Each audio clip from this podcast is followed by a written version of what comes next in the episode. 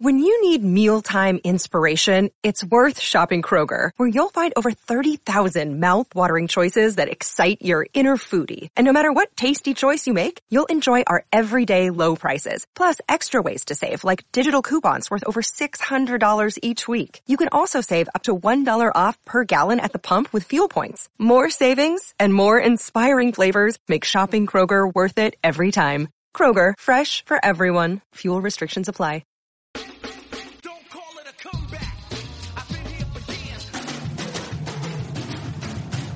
Celtic Stuff Live.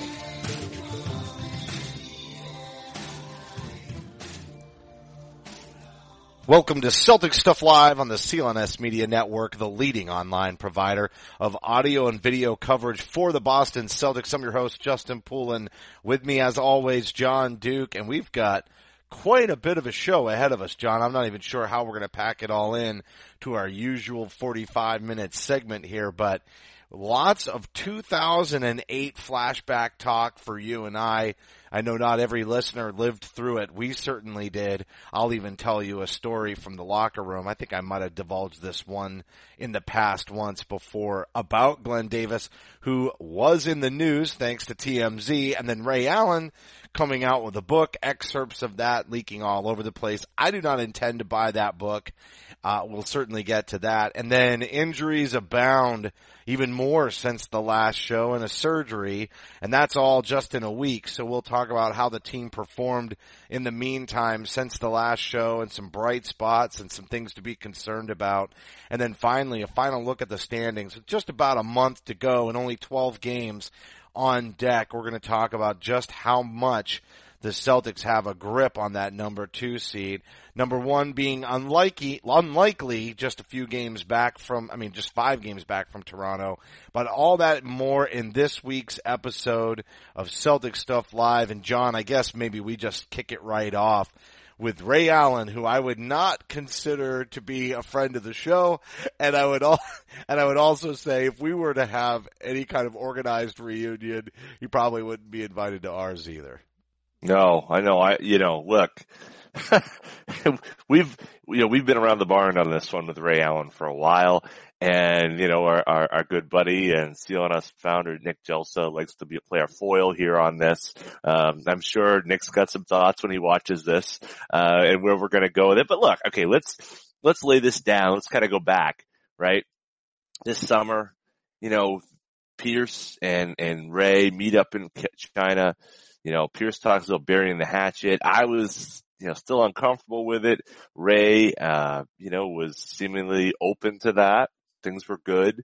Uh, and then, um, you know, we, we, we talked about it here on the show. We talked about the fact that, you know, at the, the, uh, ban- the banner unveiling of, of Pierce's re- number retirement, KG is there. Rondo is there. Doc is there. I mean, we got Ty Lue there. We got James Posey there. And we got a lot of guys from, from the 2008 crew.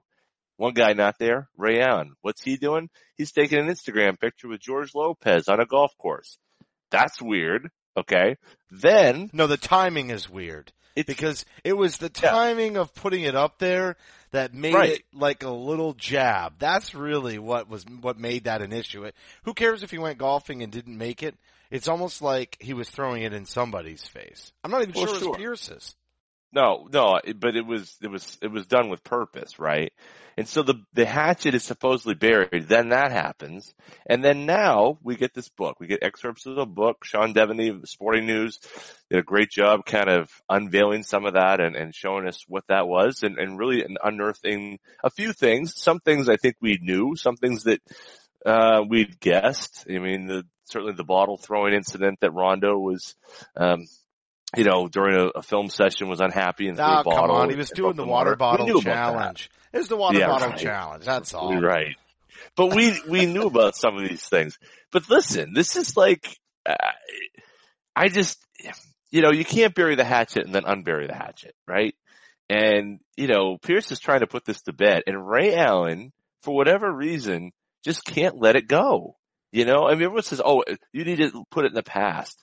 Ray Allen's the one who's dredging this up. Ray Allen's the one who, when IT got traded, is like, you know, kind of, you know, making comments about who gets traded and who's who's right and like look as a free agent yeah you have the right to go with it wherever you want. It doesn't mean there's no circumstances no there's no uh, uh no problem there's no issues that, with what you make. No one's saying you don't have the right to make a decision a free agent but you had you had a, an obligation to your teammates to make them know and communicate that and he didn't do that from that point on and really before that Ray's inability to mesh with those guys, talk with those guys, I think was really uh, the problem. And when he's off golfing and hanging out with Danny and Doc, the rest of the guys are hanging out. And that rift, it never healed. It didn't bother Pierce, but it certainly seemed to bother the rest of the guys. And, you know, this kind of attention grabbing book, uh, I think is really unfortunate. And it certainly does nothing to help mend the fence that supposedly he wants to have mended, but it seems like he only wants to do it on his terms. Well, it's also interesting because if you listen to the pregame with uh, Grande and Max before the Pelicans uh, tout, they were talking about how they had, and even Scal, I guess, had brought it up also during the the broadcast, but how they had gone and talked to all those players and asked about some of these incidences that Ray cites in the book to see if there was any truth to it. And of course, we know Scal was in that locker room for many of those years, and nobody's corroborating this these stories. I mean, obviously the Rondo thing, but but all these slights and uh, you know the things that that Ray seems to be using. And even then, I tweeted out too when this first came, was when Ray said, you know, essentially, or in the book, he's talking about how the fact that why would I want to stay here? You know, they were looking at benching me and, you know, they didn't think they wanted to start me and all of that. I had no problems with him leaving. I think the part that he has missed since from the very beginning is where he went. You know, there were a lot of places he could have chased a championship. You just don't go to the enemy, dude. You just don't. And that's why Kevin Durant got all of that harsh criticism from me when he did the same thing. At least I'm consistent amongst the players in that choice. You just don't do that to a fan base and expect them to still love you. It won't happen. It's not gonna happen. It's unrealistic to believe that it will. And then for him to just continue throwing shots back at the franchise and his former players, it just shows that, you know, that's, he had spite. He tries to play it off like he's taken the high road, but he hasn't taken the high road. He clearly had spite when he left the club, and that's why he chose Miami. He had spite. He had, he had, he, he had so much anger inside of him about the team and everything that went along with it. It, it was, it was clearly something that came out of malice. And you know, and I understand, you know, look, there's, there's a real hard truth that older players have to face. You know, you're not the guy who's going to play 45 minutes. You're not the star you once were. And when Avery Bradley came in, he was, you know, he kind of stepped in and he took some of those minutes. He was going to take some of those minutes, but that Ray was unable to kind of cede that, that, that ground. You know, it, it just, it was a quite an odd scenario. And, you know, like today there was, uh, some comments that Rondo made to, uh, um, Gary Washburn of the Boston Globe saying, you know, yeah, I not only, you know, I, I'd be glad to talk to a man to man, but, you know, I wasn't upset about him leaving. No, of course he wasn't upset about him leaving because they were, they were at, at, uh, uh, you know, right at, uh, right at loggerheads over the whole thing. So, um, yeah, it was, it, it was, it's been a weird, weird dynamic and I just, it, it boggles my mind how some can still support Ray and still look at Ray as a guy who, um, you know, it, it, you know, is, was in the right here, and, and, they're mixing up the fact that yes, he had a right to do that, but that doesn't mean it's the right thing to do. You know, I have, there's a lot of things you can do in this life. It doesn't mean you have, you can do them without consequence. He has consequence for what he did. He left this team, and yes, it was on the downside. Yes, that he was being phased out you know what he has to recognize where he is in his career. Pierce recognized that, and it was hard for him. to And it's like he he never says this is what I did wrong. Never once does he say no. in any of this dialogue, I did some things that probably I shouldn't have done. It is clear that all of these assaults were were directed at him. They were one sided, and you know, and the the biggest thing that he can do is say, well, I had to make a business decision because of, you know, what they were going to do with my career, which again, no problem there. Understood, you know, but at the same time, to your point about consequences, you know, that's, that's the thing. And where is the humility here? Like maybe I had something to do with what was going on with my relationship with Rondo. Maybe there were some areas where I could improve. I just don't, we don't hear that from him. Um, I certainly haven't seen it anyway. And, and if it's in the book, because I haven't read the book, if it's in the book, it's certainly not something he's eager to portray anywhere else. And that's, that's, I think where my frustration is, is the fact that he doesn't see, he seems to think that this is a one-sided scenario, and it never is. Anytime there's conflict like that, it's not one-sided. We all know who Rondo is, but for some reason everybody else on the team was able to survive it. And I find it interesting, this is, you said, what, what Grande and Max had said, and, and, and Pierce on the jump you know, and, and really everyone apart from Ray has had a very different version of events. And that's, that's just weird, you know, and it just, it's off putting, you know, and it's like, look, eh, even I who wants to hold a grudge, look, we just passed St. Patrick's Day. All of us who have a little Irish in us, right? We all know how to hold a grudge. But I'm really, I'm, I'm really willing to move past this. It's 10 I'm years, not, you know, I'm willing to like say, look, it's over. It's, you know, and, and just kind of, okay, fine, everyone make amends. I'm but not. why would I? Why would I? Because when this is going on, it's like, you just keep jabbing, jabbing, jabbing. Dude, put it away. Just sit down, shut up.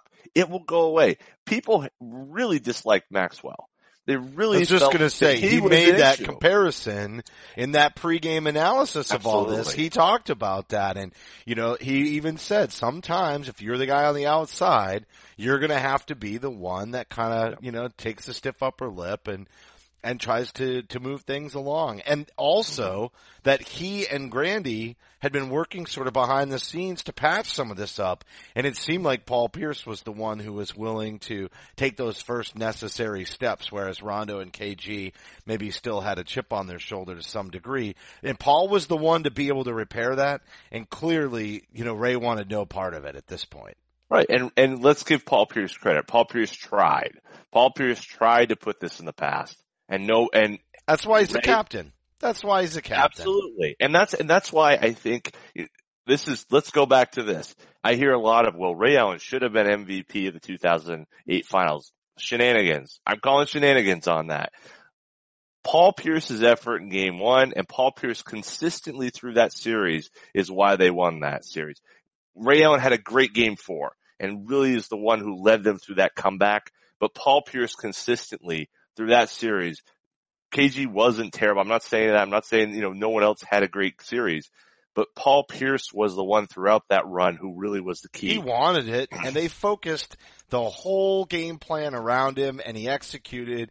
And quite Mm-hmm. frankly, you could not have done that with Ray Allen. So there you No. go. I Yeah. don't want to. Say, he was better than a role player because I don't want to diminish his contributions that way.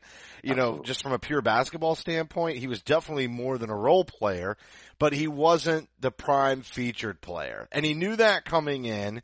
They kind of made it clear, and I think that's when it, they all asked the question, can these three players coexist?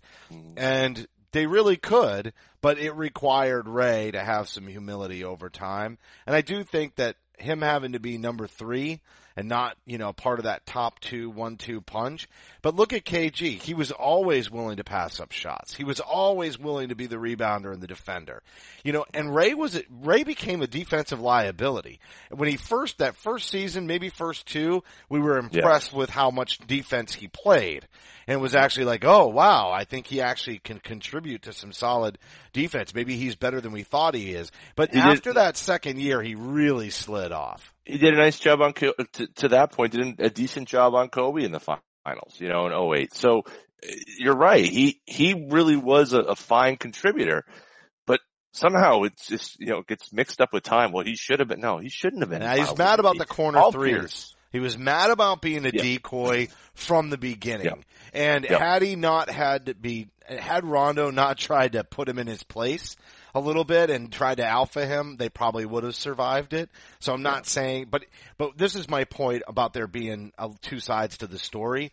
So for as much as, you know, Rondo was cantankerous and difficult to get along with in the locker room and was hard headed and not always open to constructive criticism, Ray really wasn't a whole lot different in many ways in terms of hard-headedness. And, and, you know, neither was KG obviously, but in Ray's scenario, you know, he was sort of like, all right, I'm going to do it for Paul and I'm going to do it for KG and I don't really want to, but I'm going to do it for those two guys, but I'll be damned if you're going to punk me, you Yeah. little bitch. And then, right. and then, and then that was when all the things that had already Yeah. been bothering him had Yeah. come to a critical point where he couldn't take it anymore. And that, I- that, that- to me is, is probably the, the, it's probably very basic and doesn't need this litany of slights that he wants to put into this book that may or may not even be true. No, I think you're absolutely right. I think 08, 09 were, are a different story and 10 is where things really changed because let's look at that 2010 playoff run. Who was the key in that guy, in, in that run? It was Rajon Rondo. Rajon Rondo is the, was the best player and probably consistently from the beginning of those playoffs to the end. He was the guy. It, without Rondo, they don't get past, uh, the Magic. They don't get past Cleveland. Um, they were, and really the first couple of games of the Lakers series, he was phenomenal in that series. So, and I, and that's why I think there was some, you know, as, as Paul Pierce said, there's no reason why, yeah, oh wait, no, he was, he wouldn't have said that, but would he have said he was the best player carrying us in 2010? Yeah, he would have because it was true and he believes that. So, I, the, I think you're right. That was the demarcation point where things really started to slide down the downhill, Well, the downhill slope. and- it's, it's a shame, but And- And I and if we're going to No, dredge up stuff, one more, you know, this will be the last thing we'll say on the topic. But if we're going to dredge up one other thing, let's go to Ray Allen trying to direct the offense. Many times, Doc Rivers tried to put the ball in Ray Allen's hands to set the offense up and ball handle, and he, he wasn't able to do it. He's an off-ball shooter for that team most Yep. of the time. And you could still put the ball in KG's hands, and he did playmaking similar to the way we see it from Horford today. But Mm-hmm. Ray never really became you know, somebody you could run the offense through. It was somebody that really was a spot up shooter. He didn't like being relegated to spot up shooter, but he also needed to adapt a little bit better than he did. And he obviously has the brains and the ability to have done that. And for some reason, it just never came together for him. I'm not, I'm not totally sure what happened there. So let's end on this and then uh, we'll get to Glen Davis in a second. But, um, if you are, I want to know which of the big, well, which of that 08 starting lineup you are on this issue with Ray. Are you KG? Are you Paul Pierce? Are you Rondo? Or are you Sweet? or are you Sweden, which is Kendrick Perkins? Sweden? What do you mean? Why is he Sweden? because he really doesn't take a hard stance on it. You know, when they Oh, did that thing on TNT, you know, with KG Area 21, he's like, well, you know, man, uh, sometimes that's what happens with players, you know, there's egos, you know, he, he was Sweden. For all the other personalities on there and on that team, he was Sweden. Uh-huh. okay. Yeah. So who am I? I know Paul, of those I know Paul tried to be Sweden, but let's, but let's be real.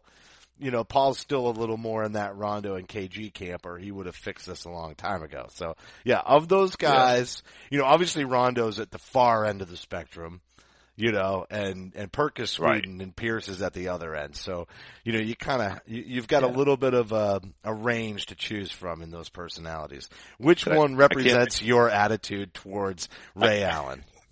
I can't pick Big Baby then in this group, right? That's I know that's the next segment, but No, we'll anyway, get there. uh, we'll get there. Big Um, baby I- is if this situation makes you want to sit on the bench and cry. yeah, I'm not Big Baby on this one. I'd say I'm KG. You know, I respect what Paul's doing. I respect where he's coming from, but show me. You know, come to me, man to man. You need to show humility. You need to say, look, I made some mistakes here. Let's move on. Not, well, mistakes were made, but let's move on. No, no, no. You need to accept some fault here. Accept some responsibility for what happened. And he does in part in the book. He does say, I should have reached out. But, you know, oh, it only took, you know, you know, six years to get there. I mean, that's in the and- and book, then- not and- when not during the playing days. Again, Right, you know. right. Ah, sorry. I get you. So what? You're Rondo? Is that what? So Rondo, dude. And I mean, I'm, I, you know, KG is the personality I most identify with, you know, on a day in a day out basis. Uh, just Right. my person, my general personality. He's the guy I love. Right. But on this issue, I'm, I'm, I'm Rondo to the max and I have been and I've hunkered down in the Rondo camp with this one for a long time. Doesn't mean I think Rondo's right or that he acted in the best way uh, on those on those teams, and he definitely could have. But but that's Rondo, right? And and um, Ray, Ray should have been a little bit more of the bigger guy. All right, everybody. You can follow Celtic Stuff Live on Twitter at CSL underscore tweet live. You can follow me at CSL underscore Justin. Jon is at CSL underscore Duke and the entire CLNS Media Network is at CLNS Media, the Facebook page, facebook.com slash CLNS fans. Don't forget to download the CLNS Media app for iOS and Android. Simply search CLNS Media in your app marketplace and there's also a YouTube channel where you can find the There. best moments of this show. Certainly there'll be, uh, certainly I think we'll be talking on that YouTube channel. You'll be seeing highlights from our, are you Rondo, Paul, or KG in the Ray Allen issue. I'm sure that's what will be featured this week, but there's also high definition full length locker room interviews and the garden report. And I'm happy and pleased to tell everybody that we have a new sponsor. So listen up, fellas. 66% of men begin losing their hair by age 35 and then choose not to do a single thing about it until it's too late. However, it's a whole lot easier to keep the hair you have than to replace the hair you've lost. So if you started to notice the receding hairline, come on, be honest. Or maybe you're like me and your son finally spoiled the secret that you couldn't see on your own. That's right, that little spot in the back. Guys, why is it that we do nothing when we can turn to medicine and science? Here's your chance. Our listeners get a free trial, one month of Hims for just $5. That's today, right now, while supplies last. See the website for full details. This would cost you hundreds of dollars if you went to the doctor or pharmacy. So, to get your free trial, just go to forhims.com slash CSL 2017. That's forhims.com slash CSL 2017. Get started today. All right, Jon, let's talk about Big Baby. Mo money, mo problems. Jeez. Okay, let let's be clear here, right? Celtic stuff live. I was, I we have been the, the probably against the big baby. We have been an anti big baby show. Uh, not, maybe that's too strong, but we were ready to see him go in 2000. Let's see, was it? It was the ego, dude. It was the, The ego, ego. on him. that was Absolutely. just- at some point, it just got That's- worn out. He was It entertaining. was. He was entertaining, but the humility wasn't there. Well, the humility and and the play didn't match match the uh, the mouth, and I think what speaking of humility, uh, so of course uh, the, the story is TMZ. He's he's out there and, and become a, a relatively uh, notable drug dealer. Apparently, is the is the claim selling marijuana, and his response to this is. Um, some would say hilarious. Most would probably say insane. Uh, he's on a private jet with a briefcase full of money and waving I what appears to be some sort of chicken. That's yeah, Popeye's Popeyes. chicken. Um, that's his response to these claims. Look, um, no one ever said Big Baby was a, a, smart man or a, wise man. Um, I'm just, I'm flabbergasted at the whole thing. I'm not surprised. I'm completely, I completely see it. Uh, I think his, I think it certainly seals the fact his playing days are over for sure, because he did have some hopes of coming back this year, uh, or next year. But it's done. It's over. Goodbye. You know, and he's just, I, you know, you can't, I think he had a, you know, he, he had a really hard upbringing, and so I think a lot of this kind of comes back to that, and you know, not having a lot of guidance and making some poor decisions. Um, Well, the it's, ego is probably a cover up job. absolutely, It- it's right. really a cover up job, and I guess that's the part where the sympathy goes out. You know, we criticized him for uh crying on the bench, you know, and we kind of just took a jab on the show there for entertainment value. But there was also the Shrek and Donkey moments that were just pure entertainment, elation, emotion. It was fun. That this team had to put up with a lot of interesting personalities during that stretch to round out the roster. Um, you know, even uh, uh, twilight years of Shaq and Rasheed Wallace, right? We had to put, you know, so there was an interesting mix. Even Stephon Marbury was on this club. I mean, you just look at, you know, the players that came through to bolster the bench. And um, that's what happens when you're all maxed out on the cap. It's it can you, know, you gotta go with young players. You know, I thought Sean Grande and Maxwell cited Delonte West in that again they really covered that beautifully before the Pelicans came. The, but they talk about that and say, you know, we were all very saddened what was going on with Delonte. I think the difference is, and the reason it's so easy to take pot shots or why the media does take pot shots at Glen Davis is because he's not really diagnosed, right? Delonte West is full on diagnosed bipolar to the point where there are manic breaks with that kid.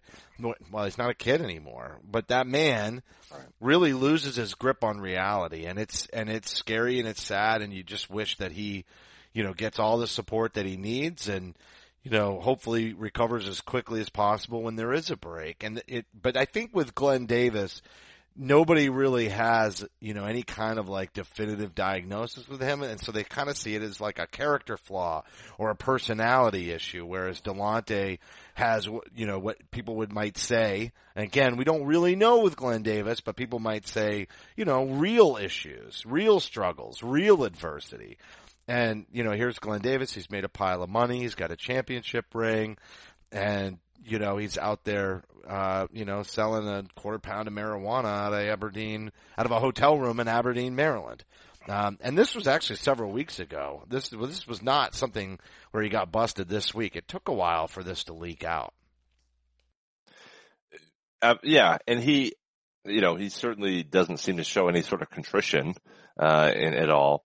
Uh, You know, and it's interesting. You go to you, talk, you mentioned the the issue of the mental health uh, aspect of this, and we you know, we don't know. We don't know if there's an issue there. It seems like it's it's fair to say there's something doesn't seem to be clicking, but but that's you know whatever that means. And of course, now kind of mental health has kind of risen, you know, to the forefront of the NBA. Um, It needs to You know, rise in society, period. I mean, it's well, yeah, but continue to increase the awareness. yeah, but it, but it, but it's it's a it's a trickier subject, I think, than um than I think what- what's been covered on the surface because.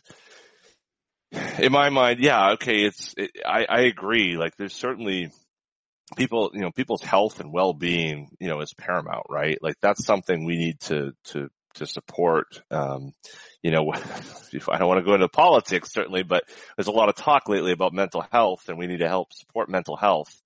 Um, you know, maybe words are, are nice, but, but action is better. Um, and, you know, in the NBA, of course, you know, Kevin Love wrote what he wrote and, and, you know, DeMar DeRozan. Um, but the, the problem that I see is this is a league that millions and millions and millions, billions of dollars are made every day on the basis of that edge, that, that edge, whatever it takes. Is it lighter, you know, clothing, better basketballs, training techniques, um, you know, lighting, who knows? I mean, everyone is trying to get that edge, right?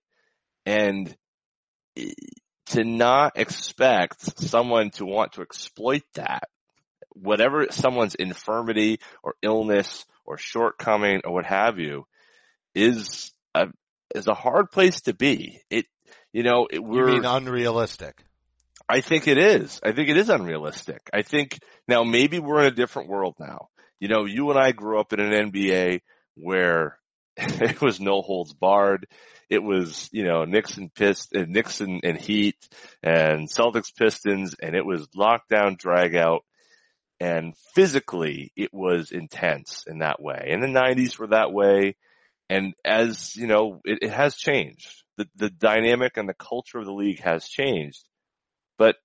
You know, I, wonder how, how the league can make a switch where we say, you know, this is a safe space for, for mental health concerns and issues and not expect teams to do what needs, whatever they want to do to try to take advantage. And I'm not saying, you know, messing with, so, I, I, you know, it's more on the court, verbal, what have you, but that's a very real thing. And so anytime you show your, your, your soft underbelly to the world, you're also showing it to your opponents. And I, I just wonder how the league deals with that. Not, it's easy to say, hey, let's be out there, let's support them. I think that's great.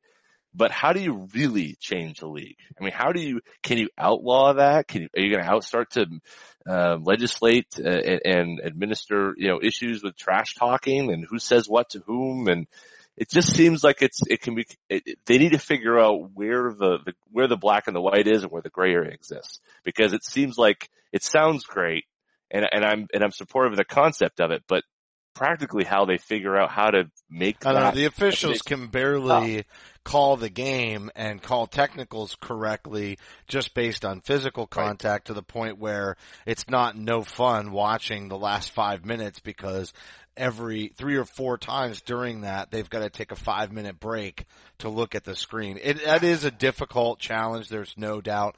I just think from the fan base, I can see why you know, just generally speaking, when Delonte West runs into trouble, that Yeah. people are a little more forgiving versus Glen because Big Baby, it's just not, at, you know, there's a substance abuse issue there, you know, and I think we all have to, I, I that people tend to lump mental health and substance abuse into the same thing, but you know, the substance abuse is marijuana, uh, and again, that's, uh, you know, I don't feel like that's as addictive, and so this is a lifestyle choice, and again, I think it just falls back on, you know, what people would term as a personality or character flaw with Glen Davis, and I think that's why people poke fun at him. And we don't need to dig in too deep on that one, but I would, but again, just to reemphasize that, like, it's easy to have a soft heart and lots of support for Delonte. I think it's really hard for people to find that sense of compassion for Glen Davis, especially when he's flying on a plane, which means he's still got plenty of cash, and he's eating Popeyes, and he's, you know, really flamboyantly, you know, throwing the money around. And I kind of get his point. It's just not well made. You know, there's, there, there is a legitimate point hidden in there. He's just the wrong spokesman. That's really what it boils down to.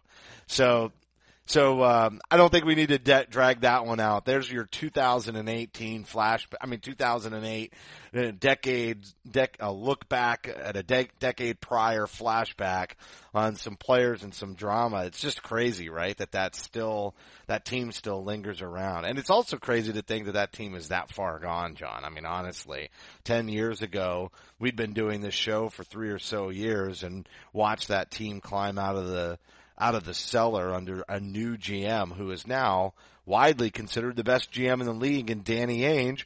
And speaking of, you have to be pretty impressed with the way that this roster is constructed because as thin as it is, they still are fighting. Yeah, they had two losses uh, since our last show, including uh, what became a blowout in the final minutes against the Pelicans, but a real shot at wish, uh, winning one on last Wednesday against the Wizards, and then they took one down on Friday night. It's been a great opportunity for Tatum to, I would hope, and I would say, kind of get himself back on track and push through that rookie wall. I think increased minutes and responsibilities that for the most part, other than free throws, he's been able to really respond to that strongly. Terry Rozier is just playing for a contract. Man, man, does he deserve an opportunity to run a team at some point.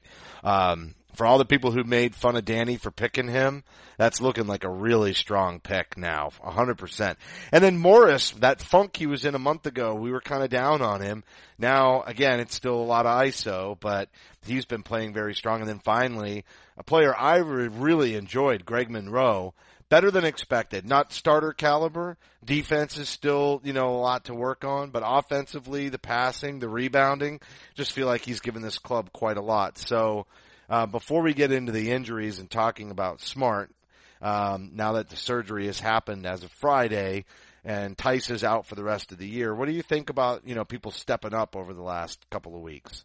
Well, I think yeah, I think you're right about Tatum. And just to take take him for instance, and we talked last week about you know where he was and his number of shots, and then the next game, you know Monday, of course, you know they they played a double overtime, so it's a little bit different. But uh, you know, he had 46 minutes to put 23 shots up, you know, and that's like, oh, okay, that kind of widens that by far. I mean that by far that's the highest that he's had all year. The next highest was 19 shots that he had uh, against Atlanta you know, and, and so, you know, that's like, whoa, okay, now things are happening here. He's just, he's doing things, whether it's against Atlanta, uh, or excuse me, against Pelicans, you know, Orlando, really against Washington. I'd say the Washington and, and Pelicans games probably his two best games, uh, in this recent stretch. Just really looking comfortable, playmaking from here and there, but, but, but hitting his shots, adding things to in game. Scal said something during the game where he said, you know, it's not common to see guys add things offensively to their game this late in the year. You know, usually you get through the rookie wall and you're just trying to hold on. seems like Tatum's adding things. He's doing, he's showing new little quirks, little things that he's adding, uh, as he gets into this. Now, now a 20 year old, uh, Jayson Tatum that's exciting. That's like, whoa, okay, this is something different. This isn't, we aren't on the normal, you know, curve of development here. We're, we're kind of off of it at this point. So, you know, is it, um, you know, I think he got a lot of flack. I was having a lot of conversations with some folks on Twitter saying, you know, he choked and, and they, the reason why they lost was that, you know, the Washington was like, look, they shouldn't even been in that game. They were playing, half of that team was the Maine Red Claws playing in the, the Portland Expo for God's sakes. Okay. So that they were even in the game is, is ridiculous. Okay. But what he did in that game, I mean, was just outstanding. I mean, and Marcus Morris, yes, but, but Tatum as a rookie stepping up, it's not going to happen every night. He's 20. He's a rookie, but the path that he's on, man, I don't think it's something you're going to count on in the playoffs. I don't think, you know, maybe he gets back to where his three is a little bit more reliable there from, you know, and, and of late, you know, I think his, his shooting has improved greatly. Um, he's, he's, he's not at that 50% mark. He's taking a few more of those mid-range shots too, which I think helps him get into a groove. And I think he was really relegating himself to only shooting from outside. And now he's making plays to the rim, a couple of and ones again, all of those things that have a little bit less predictable package coming from him. So he's got to figure out how he works that in with less touches again when Brown comes back. You know, obviously Brown was playing strong. Kyrie, I think is right around the corner. Probably will see him this week. Brown, if not by the end of this week, the beginning of next week. No reason to rush anybody back. And it looks like for the playoffs, we should have everybody but Theis, although I feel like as much as I liked Theis for the contribution you expect in the postseason, Monroe should be able to fill in enough off the bench in that uh-huh. regard. And then Smart's out six to eight weeks. Maybe he comes back after five weeks like Chris Paul did. He is going to miss some time in the postseason. And then of course Gordon Hayward, we find out that he suffered a setback uh, six or seven weeks ago now, uh, right around January, February time frame, and it probably cost him two weeks in his rehab. So maybe he doesn't come back or maybe he doesn't come back right away. You and I have uh, duly noted our optimism in that regard. But to the point of all these injuries, there's no reason to rush them back because in the standings, there's only 12 games to go. They have a six and a half game lead over Cleveland, seven over Indiana. Cleveland's got 13 left. Indiana has 12. Even if both of those teams win 75% of their games, which is another eight, um, down their stretch, the Celtics really only need to win like three or four games realistically, um, not mathematically. There, you know, maybe Cleveland goes on a crazy tear and goes ten and three, but really the Celtics should only have to win three or four, and if they do that, they lock up that second seed. I guess the question that I'd pose to you as we wrap the show, Jon, is should they try to make a run in lieu of all of these injuries? On Toronto since they do have two games slated up against the Raptors. If they were to win both of those, they'd close that deficit to three. Or do you think let's just let's just relax. Let's just shut it down. Let's just try to be as healthy as possible when the playoffs start in the middle of April. I think if if you had some semblance of the team that you expect in health anywhere near regular health, then you would. Where they are right now, maybe it's I'm still shell shocked a month, a week later here, when you know in rapid succession it seemed like everybody was out forever uh, over a three or four day period. But I, know, I think right now you you shut it down. You've got a comfortable lead uh, over Toronto, or I should say over Cleveland. You're a fair amount back from Toronto at this point. Um, the only thing you can do is go in fully healthy. There's nothing that I've seen that makes me concerned about Indiana, Washington, or even you know Cleveland. Uh, quite frankly, I, th- I mean I'm concerned about Cleveland because it's LeBron James, and LeBron James can go supernova. But the you know, what we were all yeah, but you got home court, which is all you need on, against them, right? The only team you don't have home court against is is Toronto. Toronto, and right. I'm not sure it matters against Toronto, which is why Right. I say go ahead and shut it down. I'm 100% in agreement there. You know, and I don't mean shut them down, but I mean like Kyrie. I'd I'd say you alternate nights with him, uh, or give him two games off and one game on. We want him to stay fresh enough in terms of conditioning, et cetera. That's my issue. Yes. It isn't winning games.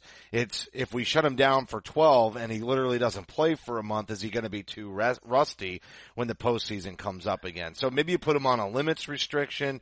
Maybe you don't play him every night, but you got to keep him somewhat conditioned. Maybe you have him play the last two games in full stride. Um, whatever it is, he's got to stay in game shape, but, but that's pretty much all he needs to do in my mind. Well, and you know, Greg Monroe, you mentioned Greg Monroe. He's going to play a key role here, you know, through the playoffs. They need to play Greg. Greg's getting comfortable doing what Celt- the Celtics need him to do. Brad's getting a chance to see what Greg Monroe can do. These Coach all- him up on defense and the rotations, cause I don't think that's, I think that's almost been foreign to him. Yeah, but I, but I, absolutely, but I also think that he needs to play with the guys he's going to play with, and he can't do that with, you know, Jaylen Brown with a, you know, a concussion and Horford out with illness and Kyrie. Like he needs to play with those guys right now, especially with Theis out.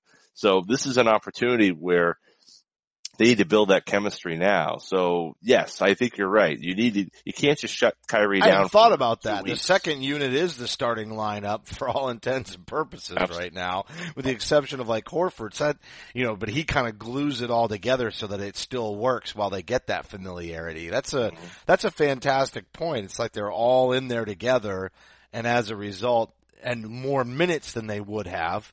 So there is some major upside, not only in terms of long-term development for younger players like Rozier and, and letting Tatum just work on different parts of his game and expand it, but just from a playoff second unit chemistry standpoint, there's benefits this season. And you know, and just quickly to that point, you, know, we were worried about Tatum shooting. He's a 40% three point shooter since the break.